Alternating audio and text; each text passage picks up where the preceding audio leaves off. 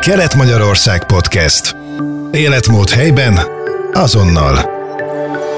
Majd érdekes vendégünk lesz dr. Kis Csaba, Kótajban főállásban háziorvos, Sóstón idős otthonban is háziorvos, a Jós András Kórház foglalkozás egészségügyi rendelőjében is dolgozik, és még számos területen is aktív, de ezt most még direkt nem osztanám meg a hallgatókkal. Jó reggelt kívánok! Szép jó reggelt kívánok, üdvözlöm a kedves hallgatókat. Hát egy elég nehéz kérdés lesz így már az elején, hogy mennyire vagyunk egészségesek itt Magyarországon, akár Szabolcs vármegyében, vagy leszűkítve Nyíregyházán. Igazából országosan el lehet mondani, hogy nagyon-nagyon sok statisztikában, hogyha világszinten nézzük a dolgokat, akkor eléggé hátul kullogunk. Elhízás, kardiovaszkuláris halálozások, tehát szívérendszeri betegségek okozta halálozások, daganatos megbetegedések. Nagyon-nagyon sok statisztikában rettentően, rettentően rosszul állunk, ami hát több tényezőre vezethető nyilván vissza, de ennek egy jelentős része azért a, az életmódunkból fakad, a, a mozgásszegény életmód, a nem megfelelő táplálkozás. Azért a magyaros konyha az akármennyire is legyen finom, nem éppenséggel a világ legegészségesebb diétái közé tartozik, úgyhogy, és hát azért szerintem nagy probléma az, hogy nincs is megfelelő ö, oktatás, egészségnevelés, ami szerintem rettentően, rettentően hiányzik. Hogy látja egyébként, hogy Nekünk mennyire van szükségünk például húsra? Tehát, hogy mennyire jó a vegetáriánus étrend, vagy azt, hogy húst hússal leszünk, vagy úgy félúton van az igazság? Általában a szélsőségeket azért azt lehet mondani, hogy, hogy érdemes elkerülni. Egyik véglet sem jó. A, leg, a legjobb a, a kiegyensúlyozott vegyes táplálkozás.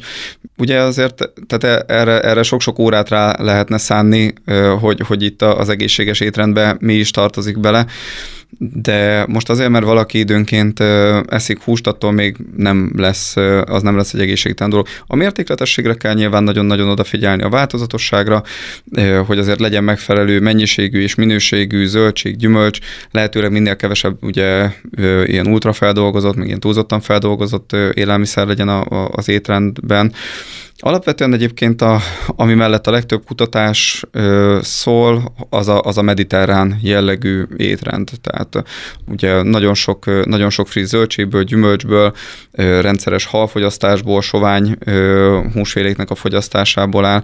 Ugye az olívaolaj, ami benne van, az is nagyon egészséges. Tehát gyakorlatilag, hogyha valaki úgy, hogyha most röviden akarnánk megfogalmazni, és valaki valamiféle egészségesebb étrend kialakításában gondolkodik, akkor, akkor első körben én a mediterrán jellegű étrendet tudnám javasolni, és aztán nyilvánvalóan ezt egyénre kell szabni, mert azért attól is függ, hogy kinek milyen társbetegségei vannak, el van-e hízva, vannak-e akár ugye különféle allergiái, vagy ételintoleranciái, tehát ezerféle dolog befolyásolja azt, hogy, hogy valaki mit is egyen. Szerencsére azért vannak nagyon jó dietetikusok, táplálkozási tanácsadók az országban, azért nyilván ugye a házi orvosok, gasztroenterológusok, belgyógyász kollégák is értenek ezekhez a dolgokhoz, tehát ha valakit érdekel, akkor azért lehet, lehet tanácsot kérni.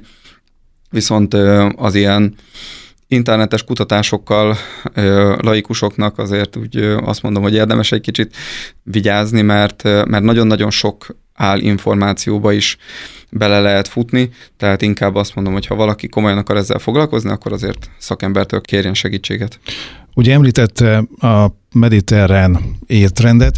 Ezt egyébként úgy határozták meg nagyjából, hogy ugye azt hiszem, hogy Ázsiában van valahol, meg ugye talán Olaszország, Szicílián belül, ahol a legtöbb száz feletti életkorú szemét vizsgáltak meg, hogy mit teszik, hogyan táplálkozik, és nagyjából erre vezethető vissza a mediterrán étrend, mondjuk, hogy mi az egészséges, amit ön is mondott. Meg csináltak rendesen ö, klinikai kutatásokat is ezzel kapcsolatosan, tehát ö, nem csak a, az ott élőknek az átlag életkorát nézték, hanem ugye azért ilyenkor, attól függ, hogy éppen a, a, az adott kutatásban mit néznek, de tehát azt is nézik, hogy mennyi az egészségben eltöltött életéveknek a száma, nézik azt is, hogy, hogy különböző markerek, mérések, tehát mondjuk ilyen koleszterin szint, az általános gyulladásos értékeknek a szintje, a szívbetegségek kialakulásának a kockázata, e, ezerféle dolgot vizsgálnak ilyenkor, és ez, ez alapján van az, hogy a, a legtöbb kutatás azért a, a mediterrán diéta mellett tette le a, a voksát. Rengeteg emberrel találkozik. Mik a legfőbb betegségek általában nálunk magyaroknál? Nagyon-nagyon sok, ugye, hát a, a, igazából most ezt így nehéz megmondani, hogy, hogy most mi a, a leggyakoribb, de tehát a, ami az életmódunkból ö, fakad jó részt, az ugye ö, az elhízás, a magas koleszterin szint, a magas vérnyomás, cukorbetegség, és egyre, egyre csak emelkedik a, ezeknek az eseteknek a, a száma, és ugye hát ezeknek utána jön a különféle szövődménye a későbbiekben tehát ö, vese problémák, ö, mm, szívbetegségeknek a kialakulása, ö, agyvérzés, stb. érszűkületes problémák. Hát ö, ezek, ö, ezek tényleg sajnos egyelőre nem az, hogy csökkenő, hanem inkább még, inkább még emelkedő tendenciát mutatnak, és azért ö, itt az a tisztában kell lenni, hogy jelentősen lehet életmódváltással pozitív irányba befolyásolni ezeket a dolgokat. Nekem is volt olyan paciensem, 40 éves kora környéki férfiról beszélünk, aki nem volt semmi panasza, eljött jogosítvány alkalmasságit csináltatni, és akkor megnéztem a vérnyomását, magas volt, elküldtem vérvételre, kiderült, hogy magas a, a vércukra, a koleszterin, a vérzsír szintje, a májenzimei emelkedettek, volt egy kis elhízása is, magas húgysav, stb. Tehát rengetegféle rizikó tényezője volt, gyakorlatilag egy szimpla vizsgálata már, ami kiderült, és ott azzal kellett indítani, hogy vagy 6-7 féle gyógyszert el kellett nála kezdeni, hogy mindegyiket befolyásoljuk. De megbeszéltem vele, hogy, hogy ugye az életmódjában mi az, amiken változtatni kell, és akkor elkezdett többet mozogni, sportolni, változtatott az étrenden, szépen elkezdett lefogyni, és sorra pár hónap alatt ezeket a gyógyszereket el lehetett hagyni. Ha nem változtatott volna az életmódján, akkor azokat a gyógyszereket egész életében szedhette volna gyakorlatilag. Tehát amúgy életmódváltással nagyon sokat lehet tenni azért, hogy, hogy egészségesebbek legyünk, hogy sokáig egészségesek maradjunk meg, hogy, hogy ezeket a idézőjelbe felesleges gyógyszerszedéseket elkerüljük, mert ez ilyen szempontból végül is is felesleges, mert akkor szüksége volt rá abban az állapotában, de, de tudott úgy változtatni rajta, hogy, hogy, a később, hogy később már ne legyen rá szükség. Említette ugye a magas vérnyomást, nem tudom, hogy tudná-e a hallgatóknak így rádión keresztül szemléltetni, hogy mi történik, hogyha valakinek magas vagy alacsony a vérnyomása a szervezetünkben? Az alacsony vérnyomással alapvetően, tehát hogyha valaki alkatilag úgy él, hogy van egy, van egy 100 per 70-es vérnyomása, azzal igazából semmi probléma nincsen. A magas vérnyomással ugye az a probléma, hogy gyakorlatilag az egész szív érrendszerre kihat, és, és ugye kimutatott, tehát vizsgálatokkal kimutatták azt, hogy gyakorlatilag már a kismértékű, nagyon enyhe magas vérnyomás is fokozza a különféle szívérendszeri betegségek kialakulásának a kockázatát, úgy, mint a, az agyvérzés, az ütőérszűkület, és akkor a következményes végtag, aminek ugye a következtében akár végtagvesztés is lehet, szívinfarktus, szívelégtelenség. Tehát nem kell ahhoz 200-as vérnyomással élni, hogy ezek a betegségek kialakuljanak, hanem, hanem gyakorlatilag már, már 140 per 90 fölött is van már kimutatható rizikóemelkedés. Most jelenleg a vérnyomásnak a normál tartománya felső határa 130, 130 per 85. Úgyhogy ugye ezt nem olyan régen vitték lentebb a 140, 140 per 90-es határól. Azért volt indokolt, mert hogy kimutatták, hogy már az a, az a néhány higany milliméter emelkedés is már növeli a rizikót az ilyen különféle szövődmények kialakulására. Egyébként, hogyha valaki otthon szeretné rendszeresen a vérnyomását megmérni, akkor milyen vérnyomásmérőt vegyen, illetve azt is olvastam valahol, hogy ha jó vérnyomás mérőt veszünk, akkor nem feltétlenül egy szer kell megmérni a vérnyomásunkat, hanem mondjuk háromszor is, nagyjából egymás után. Igen, hát ugye mm, a vérnyomásmérésnek a, a protokollja azért az hosszasabb attól, mint, mint hogy az ember leül, mondjuk éppen hazarohant a munkából, felszaladt a lépcsőn, rögtön leül, ha leül egyáltalán, és akkor gyorsan, gyorsan megméri egyszer a vérnyomását. Tehát jelenleg úgy van, hogy 5 percig kell nyugalomba ülni, még a testhelyzet is meg van határozva igazából, hogy hogy, hogy érdemes a pontos mérés. Mindenképpen felkaros vérnyomásvérőt vegyünk, tehát ne a csuklóra rögzíthetőt, és 5 perc ö, ücsörgés után meg kell mérni a vérnyomást, azt az első értéket azt nem kell figyelembe venni, hanem utána várni kell egy kicsit, és kettőt mérni egymás után, és a kettőnek az átlaga, tehát a, a második két mérésnek az átlaga fogja megadni majd azt a, azt a vérnyomás értéket, amit, amit valósnak vehetünk. Mindegy, hogy melyik karunkon mérjük? Célszerű a balkaron, illetve hát, hogyha valakinek mondjuk már van valami szívérendszeri betegséget, szoktuk javasolni, hogy mind a két karon időnként azért érdemes megmérni, és hogyha túl nagy különbség van, mert most egy 10-15 higany milliméter különbség a két kar között simán lehet, de hogyha, hogyha nagy a különbség, tehát hogyha 20 feletti a különbség a két kar között, akkor az megint kivizsgálást igényel. Említette ugye, hogy változott, tehát 140-ről lement 130-ra? 130 per 85 a határ. 130 per 85-re a határ. Vannak azért dolgok, amik így, így változnak, hogy régen így tudtuk, most pedig úgy van. Nagyjából szerintem igaz a lázmérésre is, hogy most már azt mondják, hogy nem feltétlenül kell egyből lázcsillapítóhoz nyúlni. Ezt hogy látja? Igazából ez már nagyon régóta így van, és én is amióta dolgozok, mindig ezt próbálom a betegeimnek tanítani, hogy amíg nem szükséges, addig ne nyúljanak lázcsillapítóhoz. Mert a láz az a szervezet védekezése érdekében van, tehát ugye, ugye azért, azért emelkedik ilyenkor a hőmérséklet, mert ez egyrészt ugye az immunválaszt aktiválja, másrészt pedig kedvezőtlen a, a kórokozók szempontjából a megemelkedett hőmérséklet. Tehát, hogyha valaki, valaki vagy valakinek a gyereke belázasodik, mondjuk olyan 38-ig, én azt szoktam mondani, hogy, hogy, hogy ne is vegyen be lázcsapítót, maximum akkor, hogyha tudja, hogy a gyerekének volt lázgörcse, akkor nyilván akkor erélyes lázcsapításra van szükség, de azért ez ugye ritka, hál' Istennek. Viszont, hogyha ha, ha jól tolerálja, jó a kedély állapota, nem levert, nem aluszékony, nincsenek a láz mellett ilyen elviselhetetlen fájdalmai, fejfájás, izomfájdalom, ilyenek, akkor 38 akár 39-ig is nyugodtan meg lehet hagyni. Tehát a túlzott láz az nyilván problémás. Tehát mondjuk egy 40 fokos lázat az mindenképpen csillapítani kell, még akkor is, hogyha ha jól érzi magát az illető, de, de egy ilyen 38-ig igazából szinte semmiképpen sem kell, és hogyha jó a közérzet, akár mondom még az ilyen 39 környéki lázat is meg lehet hagyni, mert gyorsítja a gyógyulást. Akkor mondjuk azt mondja, hogy gyerekeknél olyan 38, 5 felnőtteknél mondjuk 39 körül. Igen, de hát itt mondom, ez közérzettől is függ, szóval nincs egy ilyen, nincs egy ilyen éles határ, hogyha valakinek már 38-5-nél vagy 38-2-nél is már nagyon rossz a közérzete, akkor nyilvánvalóan az, az azért csak nem jó, úgyhogy olyankor persze érdemes gyógyszert bevenni, de, de alapvetően amíg jó a közérzet, addig, addig nyugodtan meg lehet hagyni a lázat, sőt célszerű is meghagyni a lázat, mert annál gyorsabban gyógyul az illető. Említette ugye a magas vérnyomást, hogy ugye beszéltünk róla, és azt említette, hogyha valaki mondjuk életmódot vált, akkor bizonyos gyógyszerek, amikor akkor még kellettek, később már elhagyhatóak.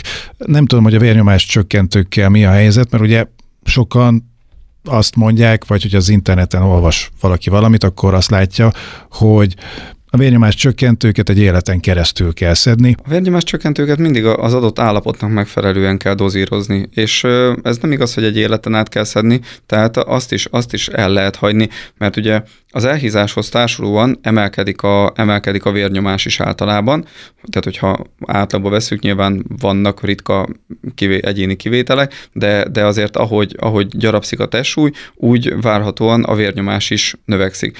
És ugyanez van a fogyással is. Tehát, hogyha egy elhízott ember, akinek magas vérnyomása van, elkezd fogyni, akkor azt szoktuk észrevenni, hogy szépen sorban lehet elhagyni a vérnyomás csökkentőit, mert, mert már nincsen rá szüksége a szervezetének. Úgyhogy ez, ez igazából Szerencsére nem igaz, hogy ha valakit egyszer beállítunk valamilyen vérnyomás csökkentőre, akkor nem hagyhatja el, mert nagyon sokszor van azért, hogy, hogy el tudjuk hagyni ezeket a gyógyszereket. De ehhez kell a megfelelő életmód. De érdekes egyébként, hogy vannak vékonyabb testalkatú férfiak is, vagy hölgyek is, akiknek mondjuk magas a vérnyomása. Ilyenkor egyébként mi történik, hogy a, a szívnek jobban kell dolgoznia, pumpálnia, vagy mit, mitől lesz magas a vérnyomás? Ez ugye összetettebb dolog. Itt a vérnyomás az, az ugye, tehát hogyha a szív jobban dolgozik, erősebben, mm, tehát hogyha Ugye a vérnyomás az abból, abból adódik össze, hogy hányszor húzódik össze a szív, egy ö, perc alatt, illetve hogy, ö, hogy mennyi vért pumpál ki egy lökéssel. Hogyha egy lökéssel nagyobb mennyiséget pumpál ki, akkor az is emelni fogja a vérnyomást, vagy hogyha emelkedik a, a pulzus, és ugyanolyan, ugyanolyan mennyiséget lök ki a szív minden egyes ö, pumpálásnál, akkor szintén ö, emelkedni fog a vérnyomás. De itt még beleszól a történetbe az ereknek a, a rugalmassága, illetve az érpályának úgymond az össz keresztmetszete, tehát ez egy több tényezős dolog, és pont ezért ö, sokféleképpen is tudjuk a, a vérnyomást befolyásolni, sokféle módszerrel tudjuk befolyásolni. Hogyha nő ugye a keringő vérmennyiség, teszem azt, mert valaki mondjuk nagyon sósan táplálkozik, ugye a, a nátrium bevitel fokozása az az érpályában is ö, sok, sok vizet fog bevonzani, és emiatt ugye, mivel nő a keringő vérmennyiség, az is emelni fogja például a vérnyomást. És ezért vannak olyan, olyan vérnyomás csökkentő gyógyszerek, amik pont azt célozzák meg a vesében, hogy a, hogy a nátrium, ez a felesleges nátrium, az, azt tudjunk kiürülni. Tehát, hogy ez egy, azért ez egy elég bonyolult, meg, meg összetett történet, de ennek megfelelően nagyon sokféleképpen tudjuk befolyásolni. Vannak olyan vérnyomás csökkentő gyógyszerek, amik a szívre hatnak, többféleképpen csökkentik a megváltoztatják a szívizomzatnak a, az összehúzódását. Vannak olyanok, amik az érpályában lévő ereknek az izmaira hatnak, lazítják egy kicsit, így nő az össz keresztmetszete az érpályának, és akkor ezáltal fog csökkenni a vérnyomás. Tehát ez egy összetett dolog. És igen, vannak vékony testalkatú emberek is, akiknek magas vérnyomása van. Mm, nyilván itt nézni kell azt, hogy milyen a családi halmozódás, lehet, hogy egyszerűen genetikailag olyan az alkata, hogy hajlamos a magas vérnyomásra, de ugye vizsgálni kell azt is, hogy nincs-e valamilyen társbetegség, ami kiváltja a magas vérnyomást, egy pajzsmirigy túlműködés, mellékvese betegség, vagy mondjuk szűkület az egyik veseartérián, az megint csak tudja a vérnyomást emelni. Tehát ugye mindig kell, egészbe kell nézni az adott illetőt, tehát nem csak az a cél, hogy a vérnyomását kezeljük, hanem az, hogy legyen kivizsgálva, hogy nincs valami olyan betegség mögötte, ami, amit előbb meg kell szüntetni, és akkor igazából a vérnyomás emelkedés az meg csak egy tünet. Hát a szervezet nagyon komoly egység, ugye minden minden összefüggésben van. Említette a pulzus számot is. Az is egy érdekes dolog, mert ugye valakinek például nekem bármit csinálnak, bárhogy felidegesítenek, 75 felé nem nagyon megy, tehát nem tudom, hogy mennyire lehet inni egyébként az ilyen okosóráknak, meg az ilyen alvásfigyelőknek, de nekem éjszaka, tehát ilyen hajnalban is, nem tudom, 48 körül van a pulzusom, nem tudom, hogy ez egyébként normális-e, de hogyha valakinek ilyen mondjuk, mint nekem, vagy hogyha valakinek mondjuk magas, akkor a szív túlterheltségéhez van valami köze, illetve a szívnek az élettartamához? Igazából van. Ugye vannak kifejezetten olyan gyógyszerek, amik azt célozzák meg, hogy a pulzust azt a normál tartományba, és inkább a normál tartománynak is a, az alsó széle felé hozza, mert kimutatták azt, hogy ha teljesen jó valakinek a vérnyomása, csak a pulzusa magas, az is fokozza bizonyos szívbetegségek kialakulásának a, a kockázatát. Tehát önmagába a pulzus csökkentéssel is lehet lehet rizikót csökkenteni. Úgyhogy, úgyhogy alapvetően azért az a jó igen, hogyha valakinek mindenképpen 60 és 100 között, de inkább, inkább 60 felé, tehát ilyen 70-80 környékén van a pulzusa, az, az, azért az a, az a jobbik. Igen. A sportolóknál meg ugye hát ott ott az edzettség miatt előfordul az, hogy teljesen egészségesen is, hogy a nyugalmi pulzus az mondjuk csak ilyen 40 környéki, vagy még akár attól kevesebb is lehet, tehát ugye az ilyen, akik, akik ugye ilyen hosszú távsportokat, ultrafutást, vagy mondjuk az ilyen országúti kerékpárosoknak, tehát náluk ez, náluk ez abszolút jellemző, hogy a nyugalmi pulzusuk az nagyon alacsony, de ugye az ő szívük az arra van edzve, hogy, hogy a, akár ilyen 180-200-as pulzust is bírjon, vagy azt a frekvenciát is bírja, akár órákon keresztül. Beszéljünk a mumus koleszterin szintről.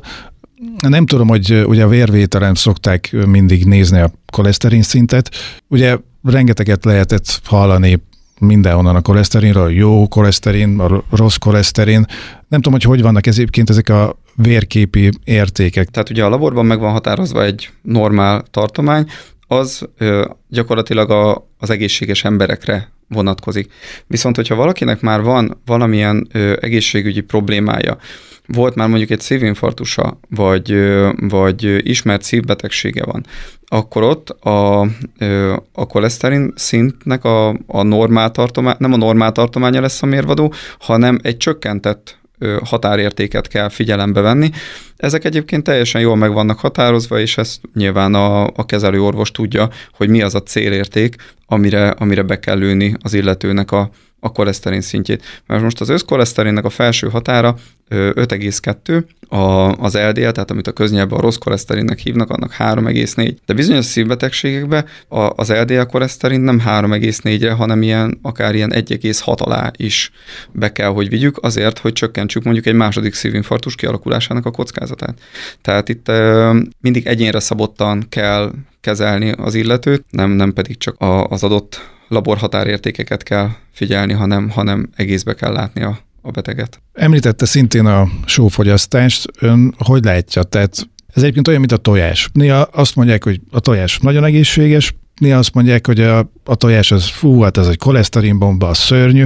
A sóra is ugyanezt lehet olvasni egyik nap azt, hogy jó a sok só, a vese átmos, a kiürül, úgyhogy lehet nyugodtan sokat fogyasztani, aztán másnap pedig kijön egy olyan felmérés, vagy akármi, hogy azt mondják, hogy á, csak csinyán a sóval. Hát igazából az utóbbi az, ami, ami megállja a helyét, tehát én nem nagyon tudok ö, olyan valid kutatásról, ami, ami amellett szól, hogy, hogy túl sok sót vigyünk be. Nyilván ugye sportoláshoz, vagy mondjuk kemény fizikai munkához, ahol, ahol nagyon sokat izzad az ember, ott van sóvesztés is, ott felmerül az, hogy átmenetileg ö, fokozott sóbevitelre lehet szükség, de az esetek többségében abszolút ö, oda kell arra figyelni, hogy, hogy ne vigyük túlzásba a sófogyasztást. Tehát ha jól emlékszem, most jelenleg 10 g a, az ajánlott napi sóbevitel, de igazából ilyen 4-5 gram környéke is valójában bőven elégnek kell lenni egy, egy átlagos felnőtt embernek. Mondom, vannak ilyen kivételes esetek, tehát amik mondjuk ilyen fokozott izzadással járó ö, állapotok, meg tevékenységek után ott, ott persze ott, ott átmenetileg kell fokozni, de, de alapvetően nem javasolt a, a túlzott sóbevitel, és mellé nagyon fontos a, megfelelő mennyiségű folyadékfogyasztása is, mert kell az, hogy legyen, ami, amivel majd ki tud örülni a szervezetből. Tehát, hogyha mondjuk nagyon kevés folyadékot iszunk, akkor az lesz a probléma, hogy a vese sem tud megfelelően dolgozni, és nem, fog, nem fogja tudni, vagy csak sokkal nehezebben fogja tudni eltávolítani a, a felesleges sót a szervezetből. Hogy látja egyébként, hogy évente mennünk kéne mondjuk vérvételre, hasi útrangra, szűrővizsgálatokra, vagy ez mindenkinél más, mert ugye van, akinek ugye vannak testbetegsége, hogy ön is mondta. Igazából egy, egy egészséges embernek egy, egy nagy laborvizsgálat szerintem minden évben abszolút indokolt, és hát hogyha van valamilyen egyéb betegség, egy cukorbetegség, pajzsmirigy probléma, bármi egyéb, akkor nyilván akár fél évente, három havonta is szükség lehet a, a vérvételekre, de én igyekszem arra odafigyelni, hogy, hogy minden paciensemnek évente egyszer azért egy laborvizsgálatot csináljunk meg, akkor is, hogyha teljesen egészséges, és, és nincsen semmi panasza, mert, mert kellenek a szűrővizsgálatok, és nagyon, nagyon nem állunk jól egyébként jelenleg itt Magyarországon prevenció téren. Úgyhogy ennek aztán még ugye a Covid is ö, oda tett rendesen, úgyhogy ö, már most azért úgy úgy látom, hogy kezdünk visszaállni valamelyest, de, de sokkal, sokkal többet kell foglalkozni a, a megelőzéssel és a, és a szűrővizsgálatokkal. És ugye itt nem csak a laborokról van szó, hanem ugye hölgyeknél a nőgyógyászati szűrés, a mammográfia, ugye bizonyos életkor után férfiaknál is prostata szűrés. A hasi ultrahangot azt most nem mondom, hogy az minden évben mindenkinek, mert az, az egy felesleges dolog lenne, de hogyha valami olyan van a laborban, vagy olyan panasza van, akkor nyilván el kell, el kell menni, meg el is szoktuk küldeni a pacienseket. Úgyhogy a tüdőszűrés ugyanígy fontos. Nem győzöm eléggé hangsúlyozni a bőrgyógyászati szűrővizsgálatnak a fontosságát, mert nagyon sok bőrdaganatos beteggel találkozunk. Fiataloknál is melanóma többször fordult elő az én praxisomban is, akit találtunk, és, és ugye ott az, mire tényleg problémát, meg tüneteket okoz, addigra már késő. Tehát egy melanómát akkor lehet jól kezelni, meg meggyógyítani, hogyha még, még akkor kapja el az ember, amikor, amikor nagyon kicsi, nagyon a kezdetén jár, mert utána, utána már nagyon nehéz kezelni, mert a melanóma az, az nem lesz egy feltűnő dolog az elején legalábbis, és nagyon hamar ö, lefelé terjed, tehát nem szét terjed a, a bőrnek a felszíne mentén, meg nem kifelé nő általában, hanem le, és hamar bejut a, az érpályába, és áttéteket ad. Úgy, hogy az ember még nem is gondolná, hogy ilyen kóros anyajegye van, ezért kell elmenni a szűrővizsgálatokra, ezért kell dermatoszkóppal átnézni a gyanús egyenjegyeket, és amit kell eltávolítani, addig, amíg az nem okoz bajt. Egy érdekes kérdés, mert ugye rengetegen, hogyha ö, otthon felfedeznek magukon valamit, ugye vannak hajlamosak is rá, akik ö, sokkal többször vizsgálják magukat, mint mások, de hogyha valami rendellenességet felfedezünk magunkon, az ember nyilván ugye itt az internet, meg ez az új intelligens chat GDP, ami ugye már mindent megmond nekünk, tehát milyen szinten normális és meddig szabad menni, hogy utána nézzünk magunknak, illetve a betegségeknek. Azzal kell tisztában lenni, hogy az interneten megtalálható egészségügyel kapcsolatos információknak a 80%-a az nem valid.